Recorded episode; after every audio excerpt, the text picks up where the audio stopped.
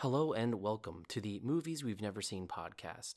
This podcast does contain occasional strong language and adult themes. If you are averse to spoilers for the film that is listed in the title, please tune out now, go watch the movie, or, like us, stop at the intermission, watch the movie, and resume the podcast after. This episode also contains spoilers for The Quiet Man and Cinderella Man. Thanks for coming along on this ride with us. Please enjoy. You once said that uh, you like to make an audience scream through technical means. What is it about an audience screaming that you like? Now, those are the kind of questions uh, that the film buffs like to ask. They expect an awful lot of the sort of material that I don't tell anybody. and it was a nightmare. It was an eye opener. Ignorance, sheer ignorance. You know, there's no confidence to equal it. I don't have any problem with enjoying a big blockbuster. I'm not a fetishist of those boring art movies which, when they are over, you are glad that they are over and then you celebrate it just as a kind of a superstitious measure. I will talk about it so that I don't have to see it again or whatever. So in a way, our, our broadcast was an assault on the uh, credibility of that machine. We wanted people to understand that they shouldn't take any opinion pre-digested, and they shouldn't swallow everything that came through the tap. We had uh, Orson Welles, Alfred Hitchcock, John Ford, Howard Hawks, Roman Polanski. We had uh, Antonioni. We did, it was unbelievable time to listen to these guys talk.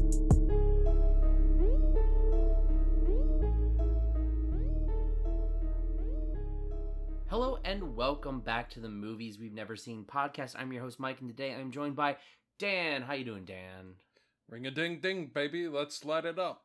All right, that's that's what I like to hear. So, uh, before we get into the movie that we're going to be talking about today, I'm going to ask you a question about a movie, just to see where your headspace is at when it comes to film in general. And I wanted to ask you. This is a little bit of a weird question. I don't know that I've asked this before. I might have once to one person, but I don't think I asked you. What is your favorite film with an animal lead in it? Favorite film with an animal lead, huh? Well, I mean, there are a number of good options. You've got the Francis and the Talking Mule series. Specifically, one of my favorite one is Francis Goes to the Races. You got Babe, of course, which is, I mean, admittedly, that one's more about all the animals as opposed to specifically animal led. Yeah, but I mean, like it, it, it- it's an animal movie. Yeah, true. And uh, let's see. There was one other that popped up into my mind, but then it vanished without a trace. Hmm. Hmm. Without a trace. Without a trace. Hmm. That is not an animal led film. It's not. Uh, I did have Francis the Talking Mule uh, on my list. I also had Babe, uh, directed by George Miller, by the way. Oh, wow. Yeah, George Miller, who directed. Yeah, he basically like once he stopped doing like he literally was like, all right, I've done all these like messed up movies about like documentaries about Australia and how it's a messed up country, and so I've got kids now. I need to make movies for my kids. So he literally just pivoted and transitioned. Like I think he did like the Babe movies. He did I think like Happy Feet Mm-hmm. and stuff like that. Like he did like a whole bunch of like family friendly films for a number of years. And then when his kids were old enough, he's like, "All right, going back to Mad Max." That'll do, pig. That'll do. yeah, it did. And it is honestly Babe is one of the most sort of like it is one of the more charming films, but it also has like some like it's got weirdly some dark humor for like adults in there. Yeah. and it's also got like like some weirdly like dark tension to it too like it's it's a fun it's a funny movie that's like on its surface it's just this charming film about a pig who wants to be a sheepdog but like he's also trying to do that so he doesn't get turned into bacon Yeah. and then also he's got this like existential sort of ennui about like his like adopted quote unquote father like doesn't like him and like can't accept him at a certain point and he has to like overcome like the adversity of being just a fucking pig to prove to essentially this like other sheepdog that like oh no hey here you go. Babe is is really a good one. Even babe pig in the city is fun. It's maybe not as good as babe but it's good. Um but yeah francis the talking mule series all of them are really good. What's your favorite? Well, I mean, I suppose, like I said, Francis Goes to the Races is one of my favorite. oh that's right francis goes to the races But I also like the one with uh, Mickey Rooney, the Fra- uh, Francis in the Haunted House. yeah i It's a weird one out of all, out of all the Francis movies, but I like it. I think I like probably the original Francis is pretty good, but I think yeah, Francis Goes to the Races might be the quintessential one out of all those. Francis Joins the WACS is actually pretty good too. Oh yeah, I think that's that's probably a close one for me. The one where they go back to like like West Point is also pretty decent too. Oh yeah. Um, I think my least favorite one is the one. Well, I don't know. I was gonna say my least favorite one is the one where they go to like New York City and he's like like a like is like a journalist copy boy. Yeah, yeah. That one, but it has some good moments in it. Um, for those of you who don't know, it's basically like 1940s, 1950s comedy films about a talking mule uh, who helps this like sort of perpetual fuck up played by Donald O'Connor uh, to navigate life in the military. Except for that one where uh, Mickey Rooney substitutes. Yeah, except for the last one, yeah, where Donald O'Connor wasn't there and Mickey Rooney does it and he's in a haunted house. That that one's weird, but it's it's okay. So other ones that I have here, I have two others listed. The Vivitch. Mm. So Black Phillip is just creepy as hell. Like that, like it is. he- is. He's just a creepy ass goat dude. Yeah. And that movie, Robert Eggers, is really good um, at creating just a great atmosphere, and that was like You're- that added to it. He really is. Haven't seen that movie, but I have seen The Northman, which Have is a really which is a really great movie. I love The Northman. yeah, I definitely rated a four point five if yeah, we were to put it on this show. yeah, I really love The Northman. Uh, I know that like for some reason he got a lot of hate for that one. Like I don't, I don't know why. Honestly, I think it's probably his. It may not be his best. Like it's not his best sort of like I guess art house film, but I think it is from a like a narrative standpoint and like characters his best like narrative film. Yeah. I wouldn't know. I've the only negatives I've heard about it is some people complaining about like the historical accuracy of it or something. I, I'm not really sure. I I don't know. I thought it was honestly to me fairly historical, but then they also added in a lot of like the really cool mysticism. Oh yeah, Which, like like- like the uh, like not to spoil the film, but the scenes where like uh, they kind of grab onto the heart and the heart is like the roots of the of like the tree Yggdrasil. Yeah. The, some surreal ass bullshit, awesome to look at. Or like, you know, where they're actually going through the ritual to like turn him into like the berserker. Like that's that's a thing people actually did. yes, sir. Like that's that's real. and then also like just, you know, um gi- like the giant that he finds in the cairn to Yeah. get the sword. Um giants were real people. This shit exists. it it is true. anyway look it up get giant pilled i'm gonna shill a book here. Uh look at look up uh giants on record by jim vieira and i can't remember the other guy now. But yeah giants on record by jim vieira is one of the authors. Look it up get giant pilled. Yeah, but there was the the, smithsonian is lying to you. Mm. But yeah, there was the Vivitch, and uh, was there another one? the other one yeah it's a this is sort of a surprising one because it's a horse movie. Mm-hmm. hidalgo starring viggo mortensen Oh yeah, I remember that film. That was a fun film. it's the funnest horse movie i've ever seen Mm-hmm.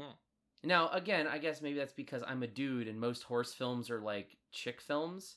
Like, oh yeah, it's a horse girl film. No, this is a horse boy film. This is a horse man film. Mm-hmm. Because it had Viggo Mortensen. This is like fresh off of his like success in like Lord of the Rings. And like he's literally just in like it's it's essentially like Death Race. But like it's like Death Race mixed with Sahara, right? Like that's that's yeah. what it is. It's yeah, such yeah, a great it's such a great action adventure. Like, is it a sport movie? Maybe. It's it's kind of a sports movie. It's kind of an event action adventure film, but like at the end of the day, like honestly, like the horse and Viggo Mortensen in that movie are just really good together. It's like a buddy cop sports action adventure film. Yes, it has a lot of elements of all of those. Yeah, and it and they blend together beautifully, Yeah, like It a is- sandstorm in the Sahara. Yeah, it it is an, an underrated gem.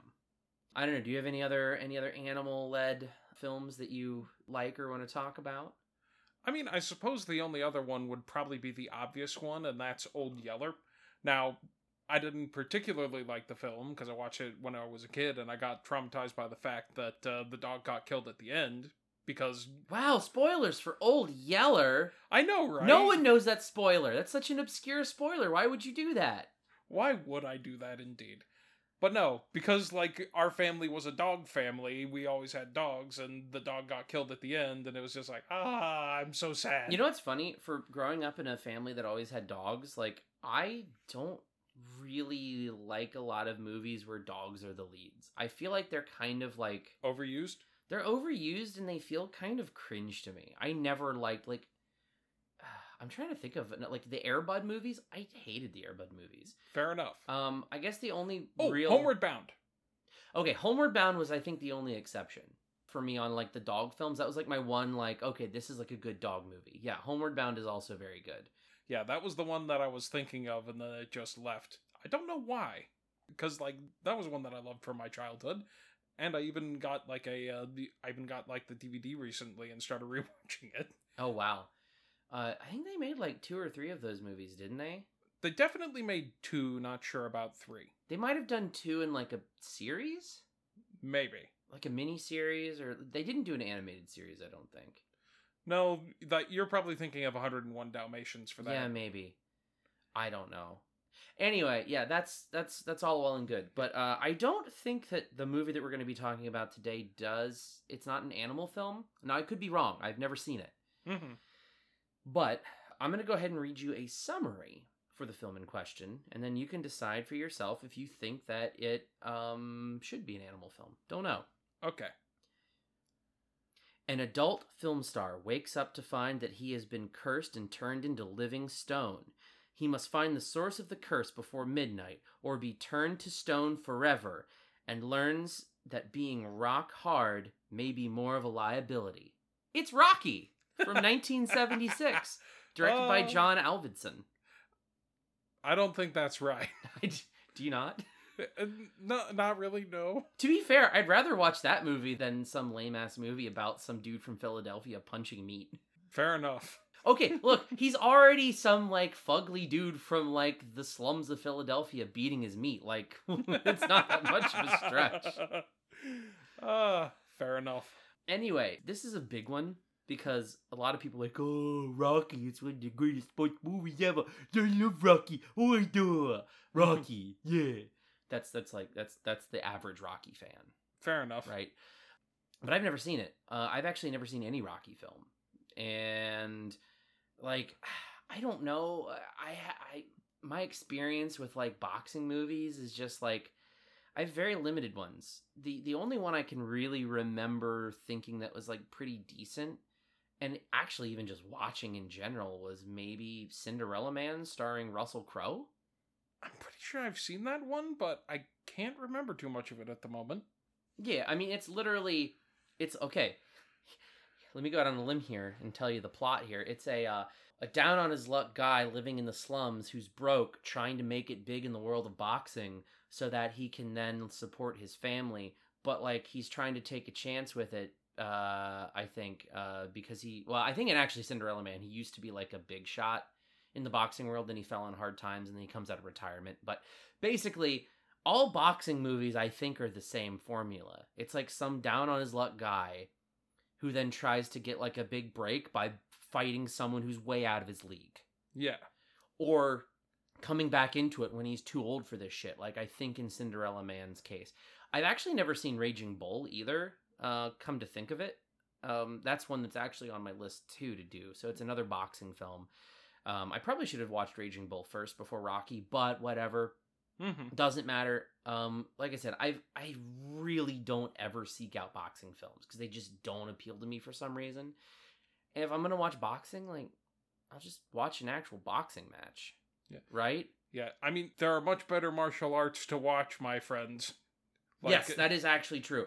Like mixed martial arts honestly way better than boxing. Now with the exception of like mike tyson is an absolute machine like you ever if you ever see him box he is an impressive physical specimen but if i'm just gonna like watch any a couple of schmucks like punching each other i would rather watch just other martial arts like Yeah. it's watch The Drunken Master. It's much better. yeah, yeah, yeah. Honestly, I'd rather watch a kung fu film too, because it's like much more like there's a lot more flair and stuff. Actually, I think um Ip Man three, which I haven't seen yet, has Mike Tyson in it as the bad guys, and Donnie Yen fights Mike Tyson. Wow. that, uh, That sounds amazing. Why don't we watch that instead? Yeah, you know what? Screw Rocky. We're gonna watch Ip Man three. Well, the only reason I haven't watched Ip Man three is because I haven't seen Ip Man two. I need. I, I've seen Ip Man one, which is uh, an amazingly good movie, but I need to see the rest of them because they get progressively crazier as Yeah. the series goes on, as I'm led to believe.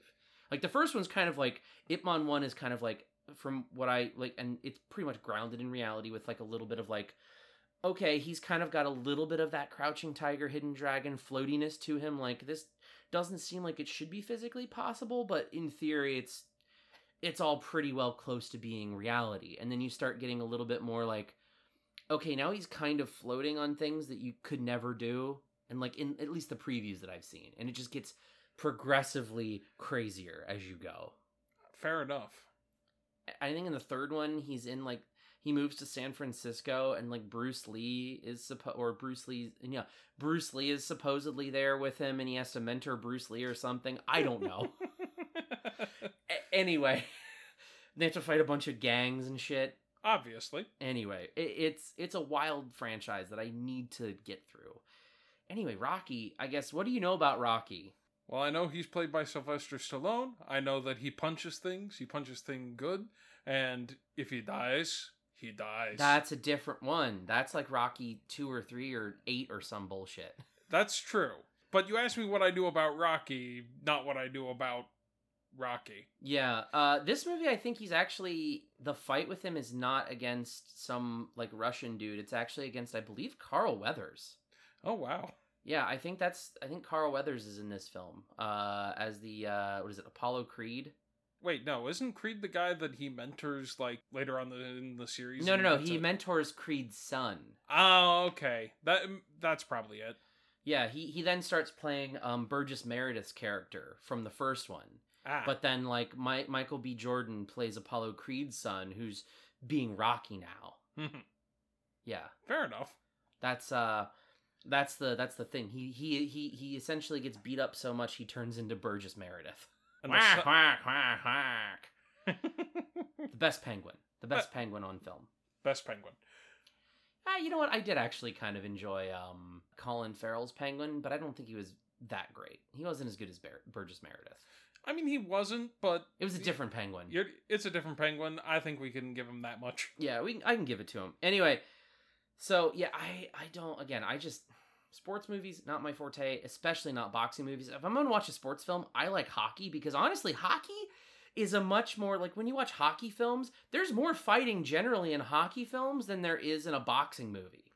Yeah.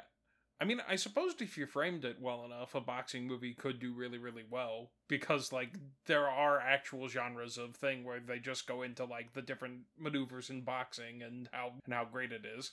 Like, there is some tactics to to the stuff you do, like like Dempsey rolling and like uh, quick jabs and even blocking. Wow, look at you knowing like terminology for boxing. Uh, actually, technically, I will say because in like the Chinese cinema, they actually do call kung fu films. They just call them boxing movies.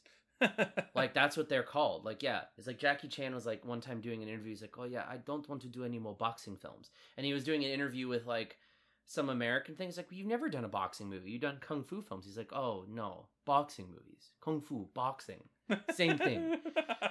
it's like it's like yeah so technically technically if you are if you are talking about just boxing in general yeah but like kung fu usually relies more on that technique because especially here in like boxing is seen as sort of like the lowest form of fighting yeah, it's basically street brawling where you're just like using your fist to punch the other guy harder. yeah well no no no marquess of queensberry rules sir Fair Um, enough. Which, you know what? I guess that brings up another point too. Technically, The Quiet Man is a boxing film too. That might actually be the best boxing movie I've ever seen. Yeah, you know that's fair actually. What, which I guess brings me to a roundabout point. But I will remind me to come back to The Quiet Man. All right. I'll try to keep that in mind. Let's let's do some trivia first because I I have a a homie on Twitter said this a long time ago and I want to bring it up and I think it actually ties in perfectly with my now thoughts about no the the Quiet Man is a boxing movie Mm-hmm. And it has literally like a 20 minute boxing match at the end. It really does. Anyway, question number 1. The ice rink scene in the script called for 300 extras for a packed ring. How many extras actually showed up? Was it A, 1, B, 100, or C, 1000? Hmm. I mean, I'm gonna say 100. You're going to say 100? Yeah. You are wrong. It was actually one.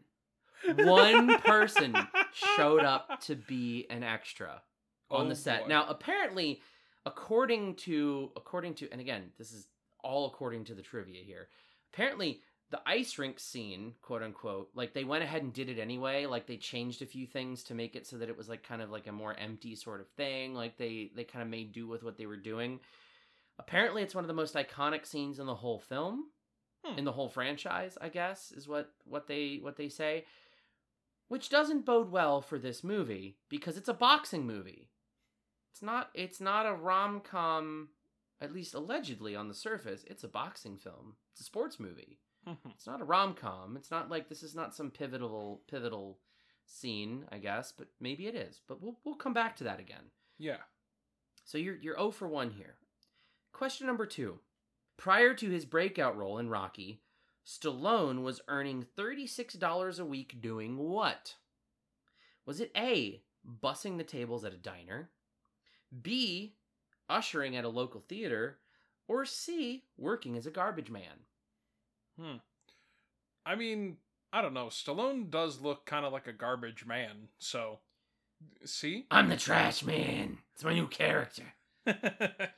Just throw him in the trash. Danny DeVito's a national treasure. Danny DeVito will be the one celebrity that I'm upset that I'll be actually upset when he dies. I'll be really upset if it comes out that he was a diddler.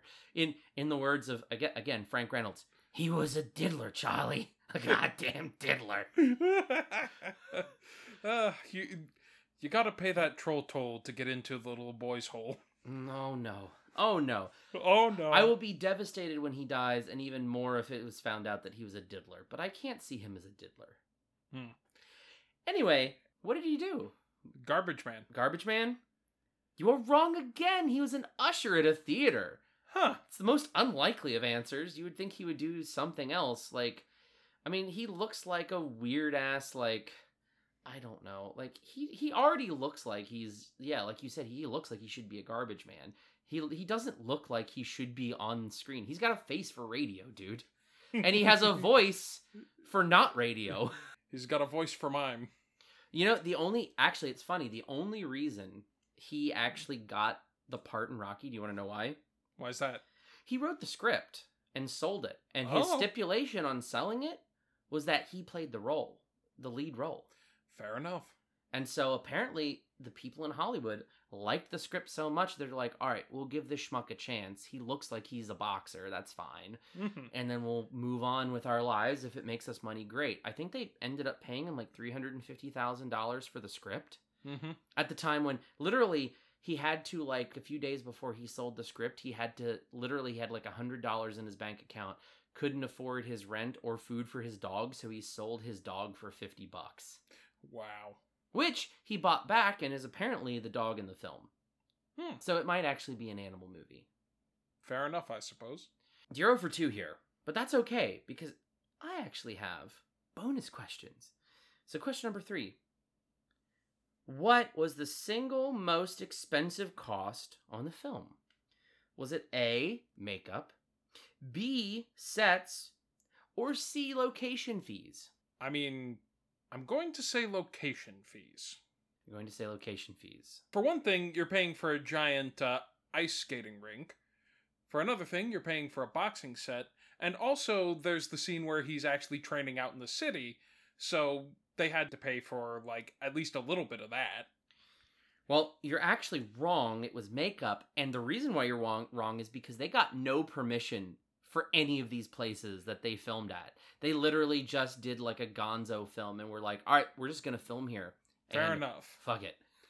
So like literally, like the city of Philadelphia, like literally they just went around and shot different places Yeah. randomly. They're like, oh, this place looks good. Let's shoot here, and then Yeah. they left. To be fair, makeup was going to be my second pick because that, it, like, it's a boxing movie. You gotta have a lot of makeup to fake those bruises. Yeah, and that's basically what it was. It was makeup for, you know, all the bruises and the boxing stuff and like, you know, get the chopper, I think you're mixing up your expendables here. Maybe. Man, wouldn't this movie be so much better if it was Arnold Schwarzenegger? Maybe. Uh, Although uh, he's too bulky to be a boxer. He yeah, he he, really is. Yeah, he is quite literally a bodybuilder. Have you ever seen a bodybuilder box? No, they can't. Like they can't move that fast. exactly. Um You need some of that lean muscle. like have you ever seen even in any of his movies where he's like he's like supposed to be like the hero or like doing actiony things? Have you ever seen Arnold Schwarzenegger move incredibly fast? Not to my knowledge. He moves slow. He moves like Michael Myers. Like he's literally the action movie equivalent of Michael Myers. Like he's like, "Oh no, the Arnold Schwarzenegger's to get you. Oh no, run!" But instead of a instead of a knife, he has like usually a large caliber machine gun. yeah. Sometimes a machete if you're particularly unlucky. Yes.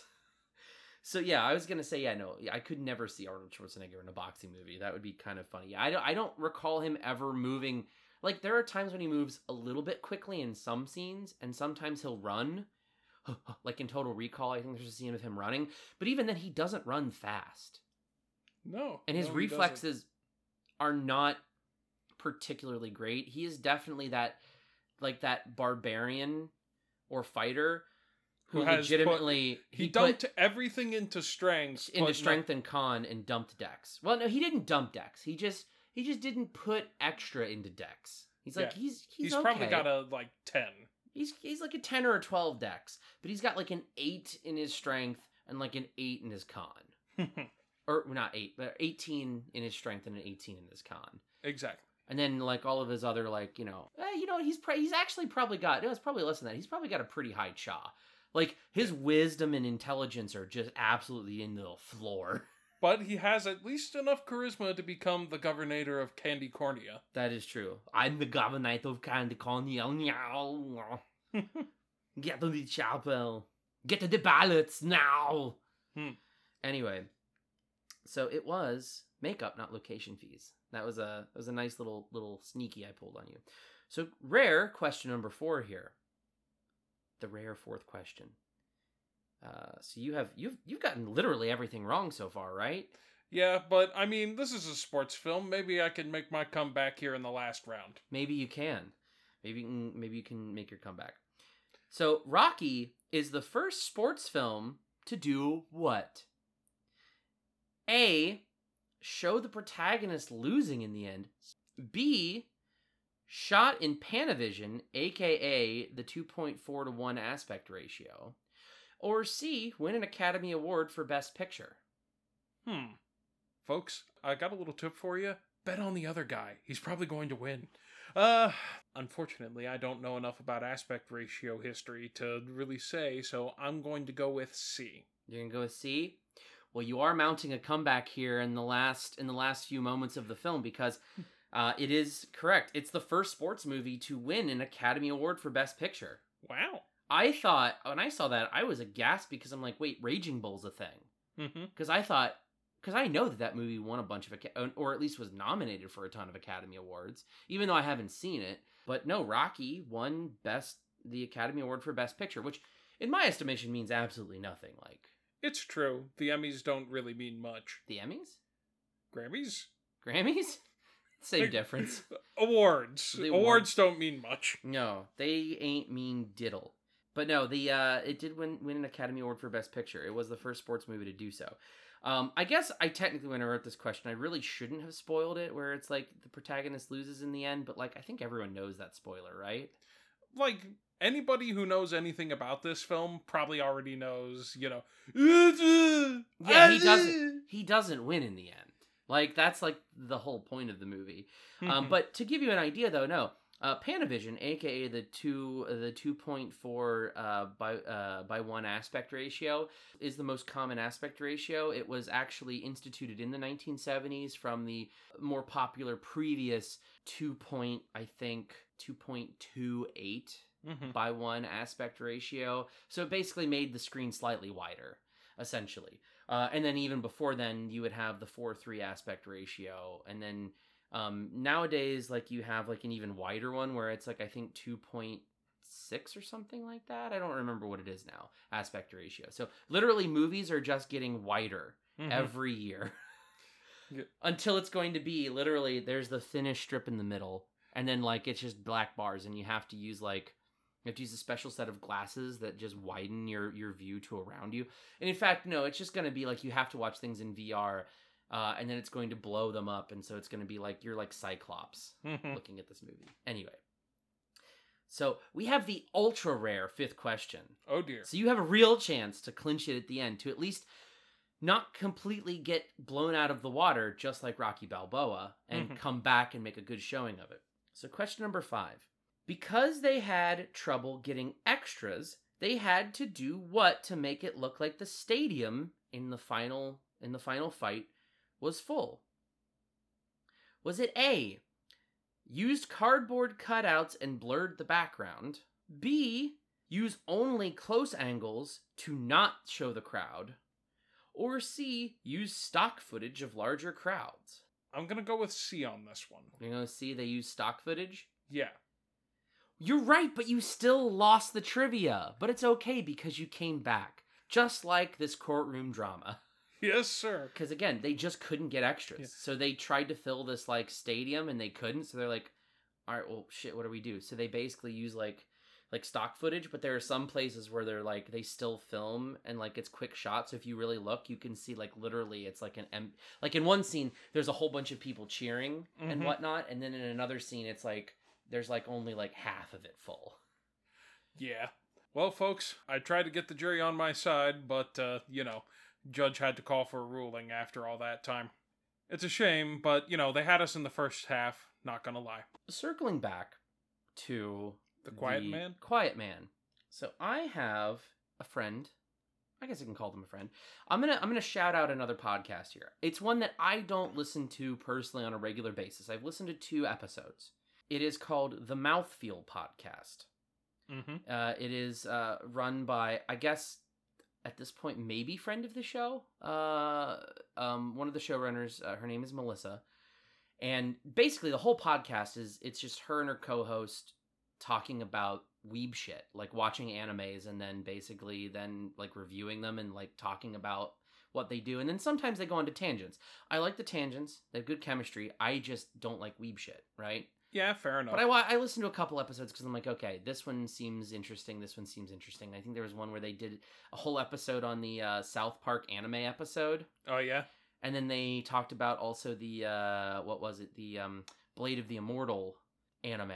Which Yeah. again, I've seen Blade of the Immortal. I like Blade of the Immortal, like the Takashi Miike version. So I'm like, okay, I'll give that one a chance. But she, in a tweet a while ago, I'm gonna shout her out here. I'm gonna actually pull this up.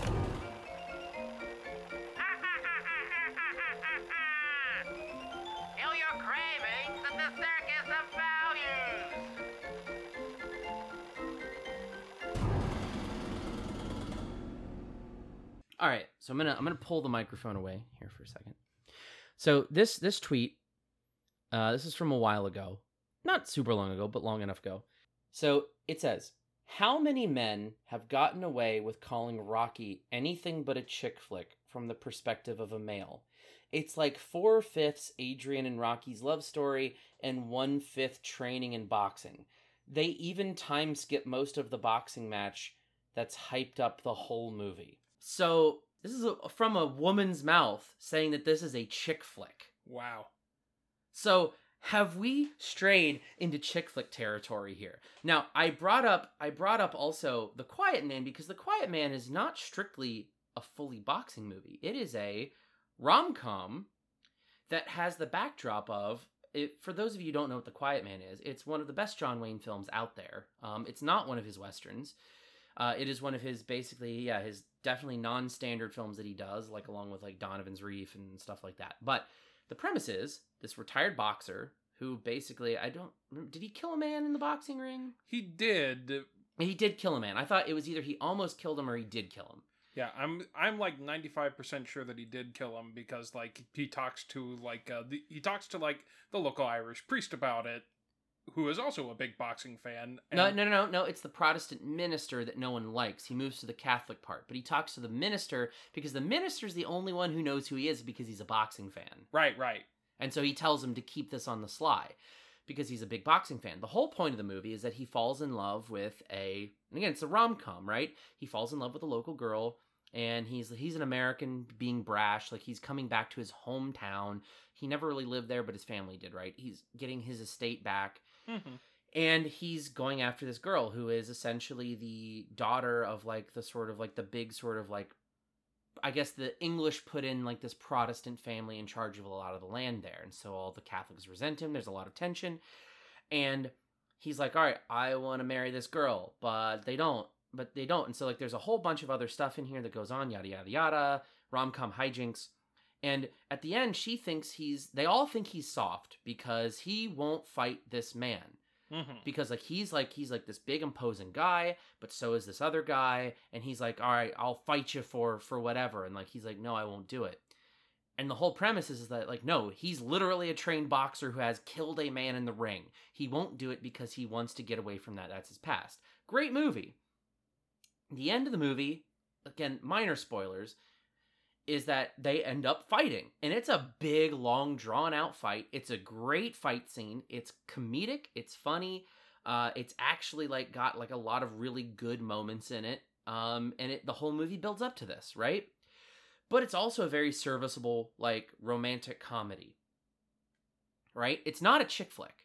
It is not. because it is not at all from the pers- well it's not really from the perspective of the woman. It's uh, uh, very much dealing with the like the angst of this man coming here trying to get away from his dark past right Yeah. and then you in- insert levity like the irish Yeah. locals and all this And right? of course, at the end, he basically comes and reconciles both his uh, past and his his past, his present, and his future all together yeah in a very nice ending. it's like an irish christmas carol Yeah, except not at Christmas. yeah and the ghost of the ghost of all the future past and present is just him punching people at the end Yeah. So So wait, why do Way people better watch than A Christmas Christmas Carol. Carol again? I don't know. Well, okay, because the Dis like so because like the one where Scrooge McDuck is is uh is Scrooge is really good and also George C. Scott's amazing. But Fair. that those are the only two reasons. So Rocky, I love The Quiet Man. It's a great movie. It is one of my favorite John Wayne films of all time. This movie, based on this, I am very, very wary of this now because, you know, like you get all these scenes of like, okay, yeah, there's like, you know, ooh, he's fighting in this Rocky film.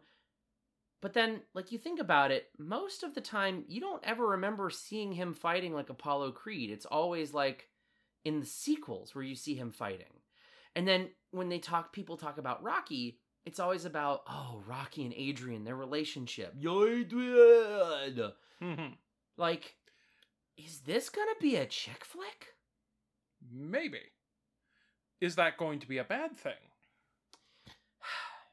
All right. He- Here's what I'm going to say. I don't think that Rocky is going to be as funny as The Quiet Man. The Quiet Man had a good emotional impact.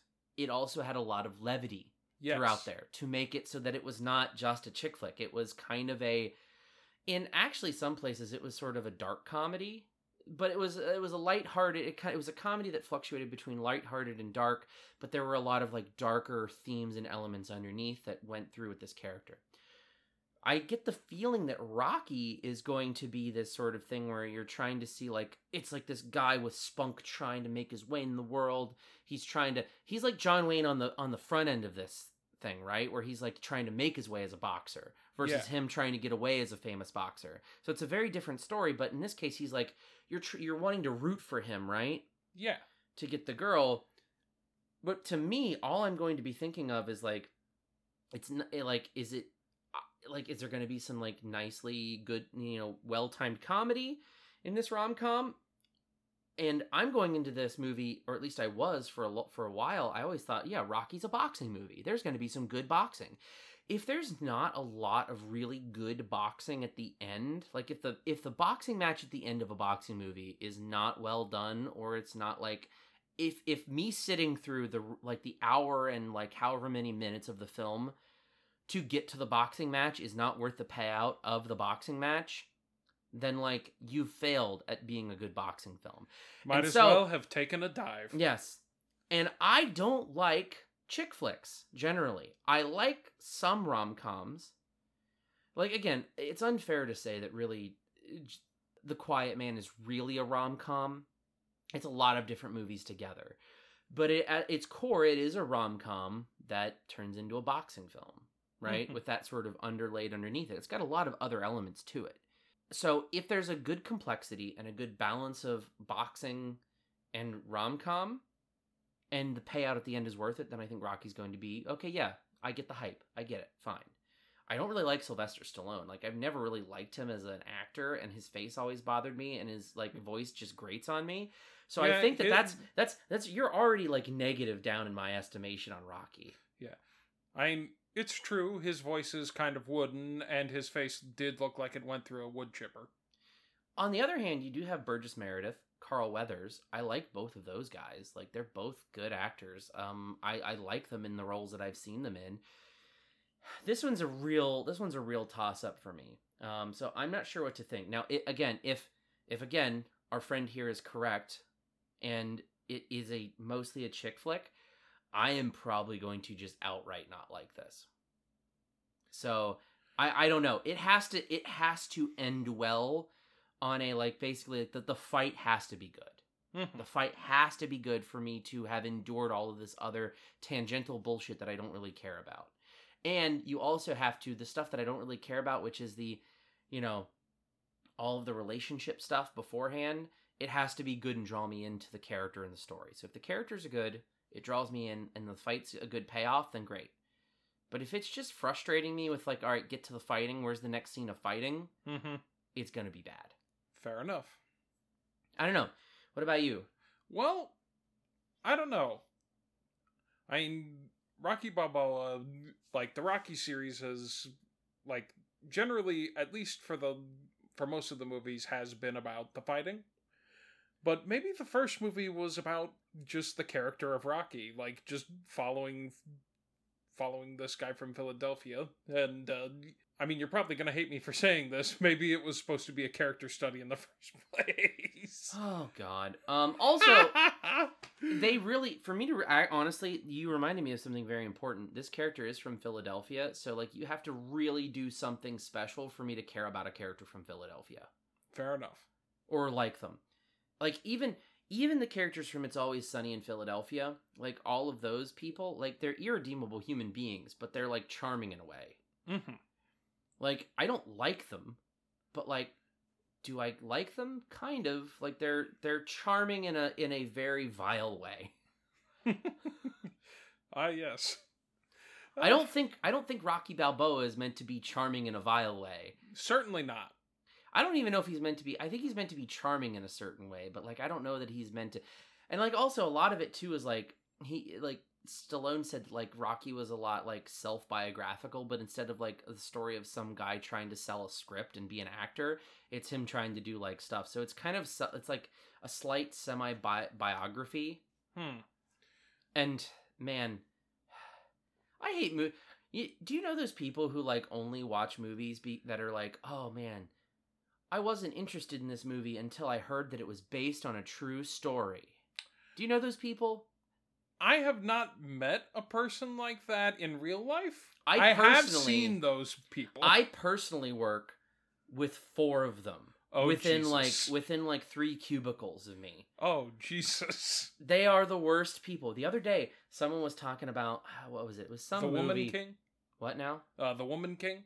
No, no, no, no, no, not the Woman King. No, no, no, no, no. It was some movie about like the lawyer who handled the payouts from like from like the 9/11 claims or something. So like the worst, the most boring bullshit that you can ever think of, right? Yeah. Where I think it's starring like Kevin Spacey or something, and then like it, I think it's called Worth, maybe I don't recall, but he was That like sounds right. yeah, it's like oh, it's, it's this Netflix movie, and they were talking about it, and like, and like the two the people he was talking to, he was kind of talking to me and like one of my other coworkers who was sitting next to me, who like the guy, he's kind of like that was sitting next to me is kind of like, okay, whatever. Yeah, this this sounds interesting, and I'm nodding along. Like, I don't want to say that this sounds like the most boring bullshit that I've ever heard of in my life, but I'm just kind of like, yeah, yeah, yeah, boss, sure, great, that sounds fun.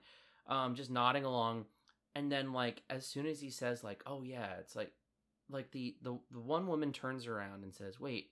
Is it based on a true story? And then my boss is like, yes. And she's like, oh my God, it's based on a true story. I'll have to go watch that. And then literally two other people turned around and like as you as you heard and it's these women like oh my god based on a true story that sounds great i want to watch it now like, Man, I'm, this is I'm some office space comedy bullshit right here. it was and i'm sitting there thinking like i just want to like watch weird ass korean films i have nothing in common with you people It's- you only watch movies if they are eh, if they are based on a true story. I watch Takashi Miike films. We are not the same. i think some of his movies have been based on a true on on a true story because it's it's in japan I mean that's true, but at the same time, like, japan isn't real life anyway yeah, the, everybody knows that Japan's just anime all the time, right? yes so like yes Like, the man makes films in like three weeks. Unless you're like Saw or something, nobody's matching you. Yeah, dude, like I but I'm just sitting there thinking like I'm going to just blow my brains out because I I like I literally have nothing in common with these people. They like literally like stereotypically, and this isn't the first time this has happened too at my work, where it's like they'll like someone will be talking about a movie. It's like that's always the qualifier. I went to the movies and I saw this movie. It was based on a true story. That's like their selling point. These people. They exist. I hate it. Mm-hmm. Like as people, they're okay. They're kind. They're pretty much cringe normies. Mm-hmm. Like they're they're they're fine enough people. But when they talk about movies, I want to just throttle them. Fair enough. I I've I hopefully they never find this podcast because I haven't told them about it and I never plan to. well, but if they do, then I guess I'll apologize right now by saying like yes, you're nice people, but absolutely fuck, watch some other movies besides based on real life movies. Anyway, I just want to know if you've ever heard that. So this is a movie who's it's, it's oh, it's based on a true story, kind of. It's like semi-biographical. It might be a chick flick. They might skip through some of the fighting and training. It sounds like a pretty bad movie to me. fair enough. Anyway, do you have anything else you want to say on any of that? I mean, I don't know. Much like a person in a sports film, I'm willing to give this kid a shot. I don't really have much to say. I was probably going to go into the ratings here. I think I'm going to put this at a on a on a scale of like 0 to 5 snake Plisskens. I'm going to put this at a 3. Uh, three. I go to movies to escape. Mhm. Movies to me are a form of escapism. So the closer they are to real life, generally the least I like them. Now, there are exceptions. I've seen some gritty real life films that I'm like, oh, that's actually pretty good. But in general, I like films that have at least a certain amount of whimsy to them, whether that's, you know, horrendous, horrific things that are happening that like like while they might happen in real life, very much really are not part of real life and then you can kind of like go on and like oh i'm running away. Like i, I don't i usually tend to su- suspend my disbelief on a lot of films because to me that's the magic of film. We're watching something that that's the reason why i like role-playing games too like we're we're doing something that could be real but really not in our sort of like every day-to-day lives right Yeah. this movie is semi-biographical. It's actually based also on a true story of another uh, boxer who I believe fought Muhammad Ali for like 19 rounds. Who was like a like a no name. So Yeah. it's based on that too. So it's based on that movie or that actual incidents and also Rocky Balboa's life. Which again, if you go like 19 rounds with Ali, then yeah, you should have a movie made about you. Like that's fine. Yeah. Fair enough. Uh, but like, I just don't think I'll like this. It's gonna be like typical '80s, sh- like '80s sort of like, like romantic chick flick BS with some like '80s like BS action. If the fights aren't good, like you're really bringing me down, man. You're bringing down my vibe. I'm gonna say I'm gonna give this a. I think I'm gonna give Rocky a 1.5, or even a two. No, you know I'll be fair. I'll give it a two. Okay. I'm giving Rocky a two tentatively, two out of five, two out of five Snake Plisskens, and that to me, I'm I'm being generous because I think I'm going into this not thinking that I'm gonna like it at all. Yeah. I think I'll at least enjoy it. Okay. Well, I guess with that said, we should just go and see if this is really a chick flick or not, huh? Yeah. Money down on uh, which one of us comes out on top. Uh, I don't know. I think you're gonna like it more than me for sure, and I think you're gonna bring your rating up. Hmm. I think my rating, I think my rating's probably gonna stay where it is. All right. Well then. That's What? my that's my prediction. All right, folks. Let's get into the ring and settle this, shall we? See you guys on the other side. This is what I'm looking for. The Italian Stallion. Look, it's the name, man. The Italian Stallion. The media will eat it up. Guy comes up offers me a fight. Big deal. Wanna fight the fight? Yeah, I'll fight the big fight. I'll drop him in three. The Fight used to be tossing me, but no more, you know? See, all I wanted to do out of fight was prove I was no bum, that I had the stuff to make a good pro, you know? 50 bucks. You and your girl Adrian, you have a nice time, yeah? Adrian ain't sharp. Adrian is a loser. Don't these birds look like candy, you know? Like flying candy? Women weaken legs. Apollo Creed meets the Italian Stallion. Sounds like a damn monster movie. Yo, Adrian, it's me, Rocky. Rocky Balboa? Never heard of him. I ain't had no pride, I ain't had nothing. They're afraid. None of them got a prayer whipping me. You got heart, but you fight like a goddamn ape. Nothing special about you. You never got your nose busted. Well, leave it that way. and I should put you what's left of your mind. When do I fight again? From here on in, do what I tell you to do because it's bad for my reputation. You understand? Very American. No, Jergens. It's very smart.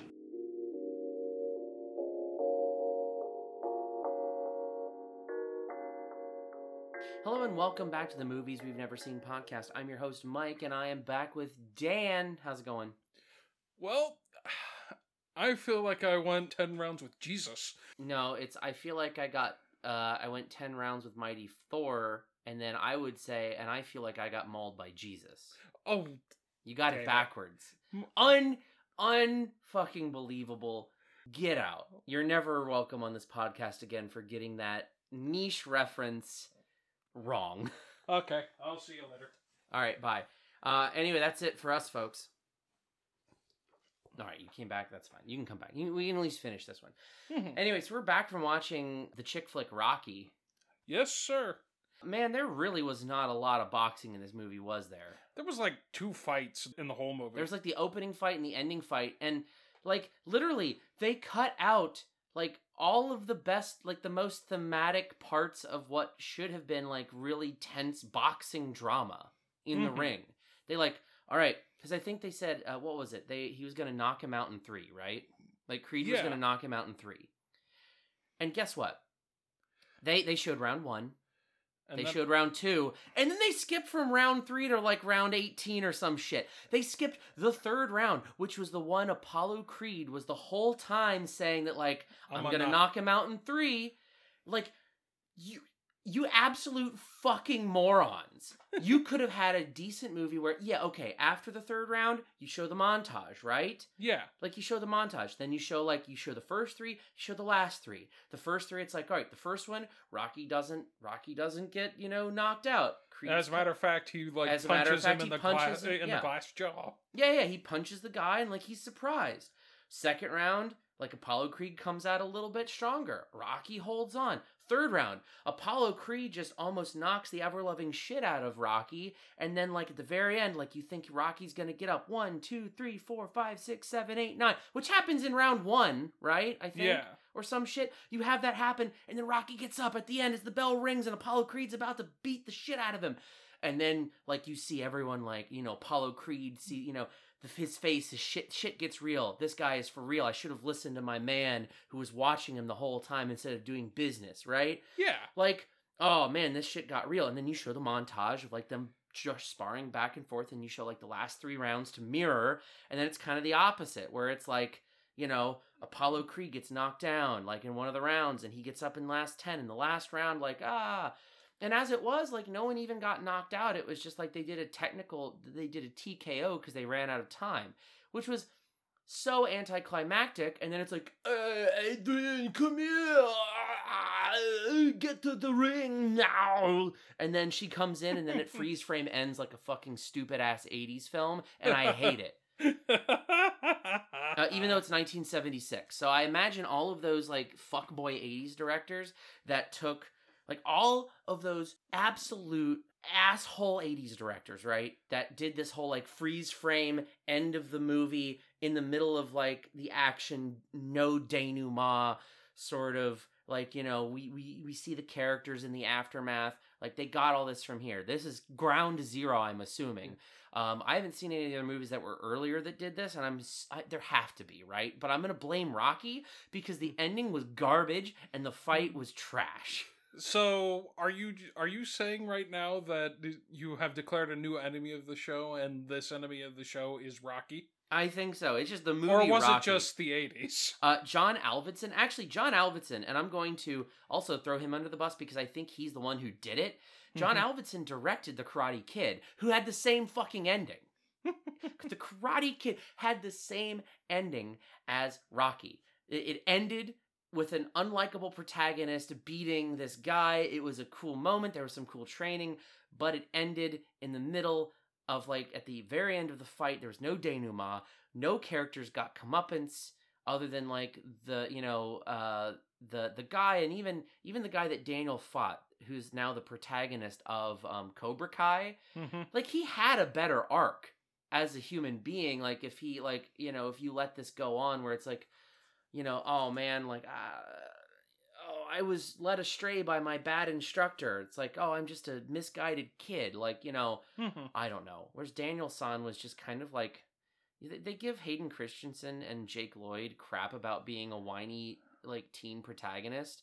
But like Daniel San really is like a really he's like the proto whiny teen protagonist. So I think um, I think John Avildsen, who directed Rocky and The Karate Kid, is the enemy of the show now. All right. Well, folks, you heard it here, straight from the horse's mouth. Yeah, I hated this ending. This ending was bad. And again, the little brief moments of decent fighting that they had in this movie were completely just all of any of the tension of like Rocky winning or losing based on the entire setup of the film were completely just undermined in the last like, you know, 20 minutes of the film. Yeah. Like any of the good setup that happened in this film, which there was some. It was like there was some inspiring, there was the inspiring training montage that everyone cites as like, oh, this is the moment. It's the training montage. It's the one everyone holds up to like, oh, are you as good as the are you as good of a montage as Rocky?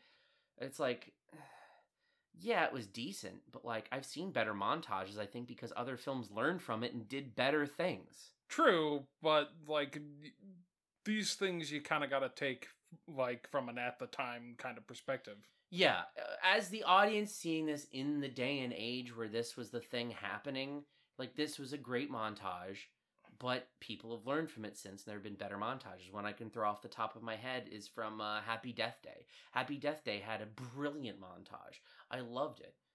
It was amazing. It was way better than Rocky, but like whatever. Fair enough. Anyway, that's my rant on on, on the ending of Rocky. What have you got for me? Well, I'll let you speak now. thanks. I re- I really appreciate this uh th- this chance. I don't know. I get the feeling that like while while your friend was right, this movie is a chick flick in like uh many senses of the word. Shout out to uh, Melissa from the Mouthfeel podcast. Mhm. Uh, I will link the. I have the link in the show notes. You can check them out. They're a bunch of filthy weebs, just like Dan. So Heyo. But yeah, like I mean, I kind of get the feeling that like this was like you were right.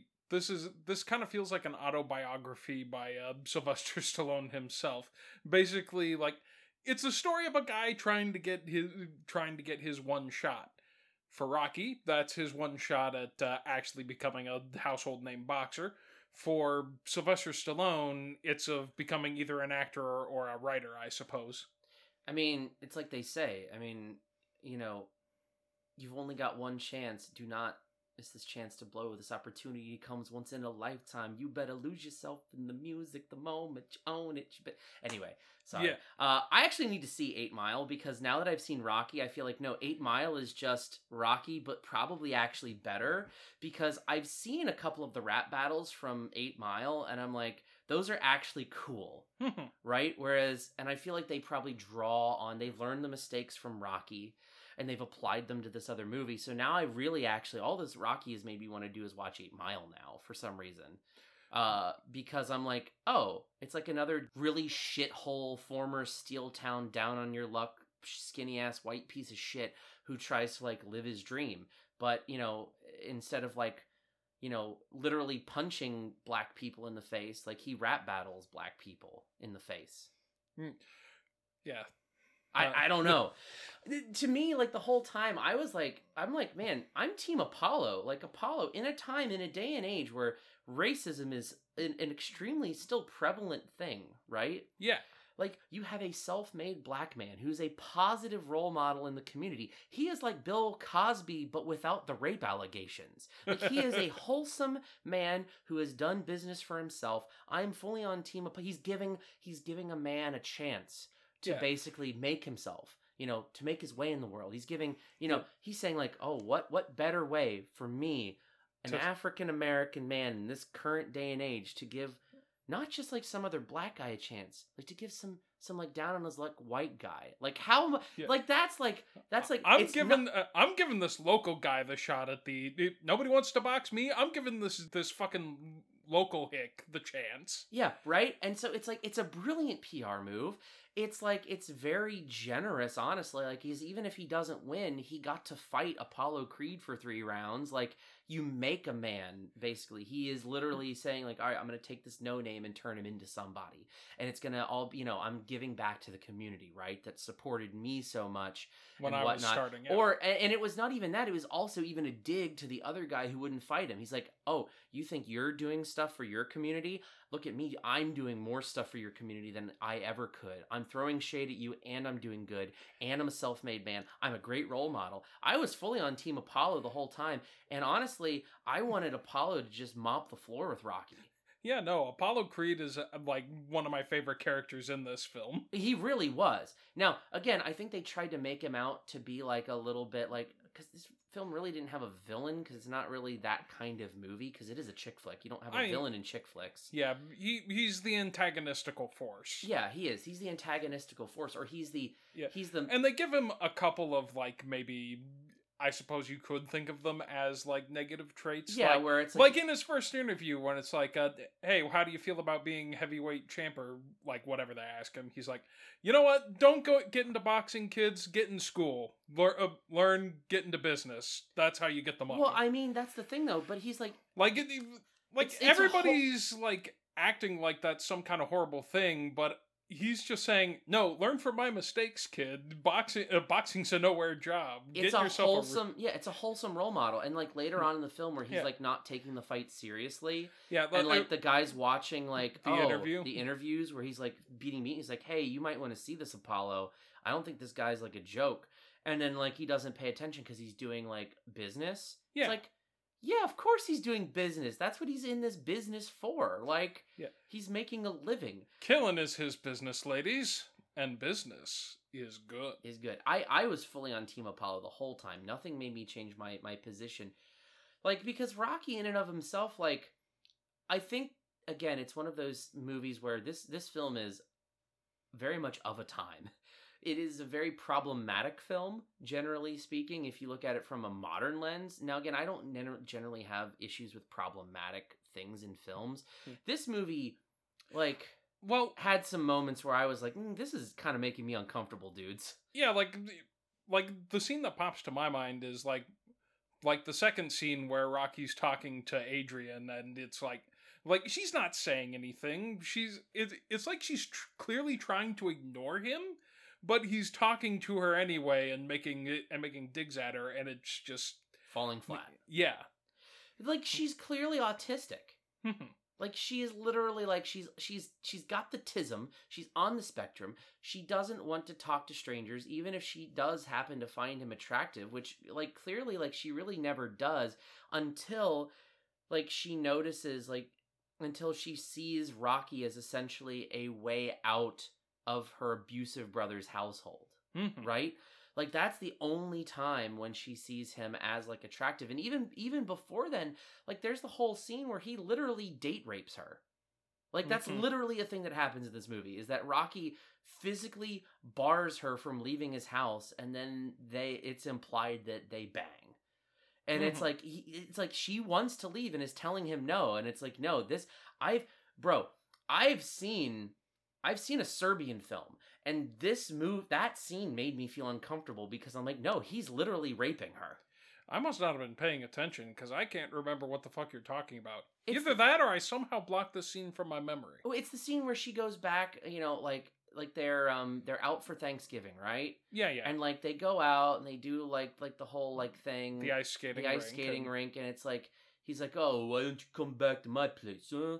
And it's like, oh, you come on in, eh? You want to sit down? You can go to the bathroom in my apartment, eh? And then Mhm. like literally like you know he's talking about like his turtles and stuff, and she's like kind of like really she doesn't want to go in, but she does anyway because like she's in a shitty part of town with some strange man that she like she knows on a certain level but doesn't really know, right? and then literally like they start talking and like he starts making uncomfortable advances to her. And then she literally is like no i i want to leave. And she tries to walk out the door as he physically arm bars her and says no. Like uh, it's like come on you know whatever. And it's like it's literally that scene from like it's always sunny in philadelphia where it's like oh they'll have sex with us because of the implication that dude how is that not rape? That's that's the whole scene. And then after that like Adrian gets Stockholm syndrome because again she's on the spectrum. She is like mm-hmm. she's literally like all right I've I've I've I've done the deed with this guy. I'm you know this is the the most intimate probably she's ever been with a man and who doesn't treat her like absolute garbage like her brother so she then gets immediate Stockholm syndrome and then moves in with Rocky because her brother is a piece of garbage He really is. he really is. And by by comparative standards in that day and age, we would say, no, good for Adrian. She's gotten out of this bad situation. But she's gone basically out of the frying pan and into the fire because she's gone from, yeah, probably a verbally abusive drunk, maybe occasionally hits her. Probably there's no insinuation of like, you know, molestation there other than like maybe he gets a little rough with her and yells at her Mhm. which is bad, right? But then she goes from that situation into literal physical Stockholm syndrome and rape. Hmm. And that was so uncomfortable. Not only that, but Rocky, again, counterpointing, Rocky is a bad role model. Like Apollo Creed is like, you know, a fine, upstanding gentleman. Uh, Rocky is this dude who, again, he date rapes a retarded girl, to use the Mhm. parlance of the times. And then he also tells a 12 year old girl that she's a whore like 15 times. Where it's like, oh, you don't want to be out with them, you're a whore. Yeah. You ain't got no boyfriend. And he's like, he's talking to her, it's like, this is super uncomfortable, dude. Like, yeah, okay, you're you're trying to paint Rocky as a good, upstanding member of the community. Except he's not because he works for the fucking mob. Yeah, he works for the mob, and he's calling a 12 year old girl a whore. Uh, and basically, To be fair, he's saying that they're going to call her a whore. Yeah, but- but he does say it like fifteen He does say it 15 times. He's essentially insinuating no, if you keep doing this, if you do what you're doing, they're gonna call you a whore, which means I'm calling you a whore. and then, like, and then, like, yeah, they're trying to paint him in a in a good light. And then after that, like, he date rapes an autistic chick, and then he goes on to like basically like has this moment where he's like, "Oh, it's like, uh, you never cared about me, no nothing," you know, where Burgess Meredith comes, it's like, "I want to train you," ah, whack, whack, Yeah. whack, whack, whack. Yeah. And he's like, no, no, no. And there's like this kind of like moment of like, all right, I've gotten over myself. I'm like, you know, I'm being a little bit like redemptive here with like, all right, I'm gonna give you another chance. You're get, you know, it's like you're giving me a chance. I'm gonna give you a chance, and it starts to kind of build up this little bit of like thing. There's not enough training with Burgess Meredith. Like the whole Mhm. thing, like the, there's training montages. Mostly it's just him running. There's no like oh hey you've got to learn you're a southpaw i i'm gonna show you how to do this maneuver because apollo creed's this way we're studying fights there was none of that it was just like a couple montages and like some scenes with him and adrian where they were like hey we're doing pr here yeah. You know stuff like that where it's literally just him and adrian dating and nothing like about like what i wanted to see which was i wanted to see technical boxing prowess. Like rocky is learning to go from like shit stained tough guy boxer to like oh kind of world class boxer because of the you know this tutelage by this washed up sort of guy where you have this good redeeming arc. But no Yeah. it's just literally like you show a Instead- couple montage scenes and then No, he goes i- there. Instead, instead they show him beating his meat. yeah they do. They literally just show him beating his meat the whole time. Oh thanks folks for listening. Uh we'll end with that one. Good night, everybody. But it was just I like I have no nostalgia for this movie, and honestly, like it, it I, the entire time I was thinking this would have been such a better movie if it was like Apollo Creed, like I don't know, just being the protagonist. Like I, I, I don't know. I mean, you couldn't have done that very well because Apollo Creed is meant to be like He's the overdog. champion. He's the overdog, right? You can't have a movie where the underdog or the overdog really like Is is the the, protagonist. because then you just have a Steven Seagal film. It's like Steven Seagal can't die in his films. He's Um, Steven fucking Seagal. Yeah. Also, I um I've only ever seen like two Steven Seagal films, which but that's apparently how all of them go. And also, I'm gonna have to do some more Steven Seagal films on this podcast because I've realized his actual real life is just batshit insane. Anyway, I'll save that for another episode that I want to go in on on Steven Seagal. But what else do you have for me on Rocky? Uh, I'm just gonna keep ranting here if you let me. I mean, I don't know. Like, I mean, when the film was starting out, I did kind of like the fact that uh, that Rocky was actually working for the mob because, like, it's the perfect kind of thing for a uh, yokel boxer to be doing. Yeah, because, just a like, shitbag boxer. Yeah. yeah, because like. Yeah, his only real like like his only export is violence, and so the only thing he's going to do is he's going to work for people who need violence. Yeah. and the people who need violence done is the mafia. Yeah, he although he's, he's not- yeah, he's although he's smart enough to- apparently shit at that too because he doesn't break the guy's thumb. Yeah, well, and that's the other thing too, where it's like they're trying to build him up. He's a shitbag, but he's a good guy at heart, right?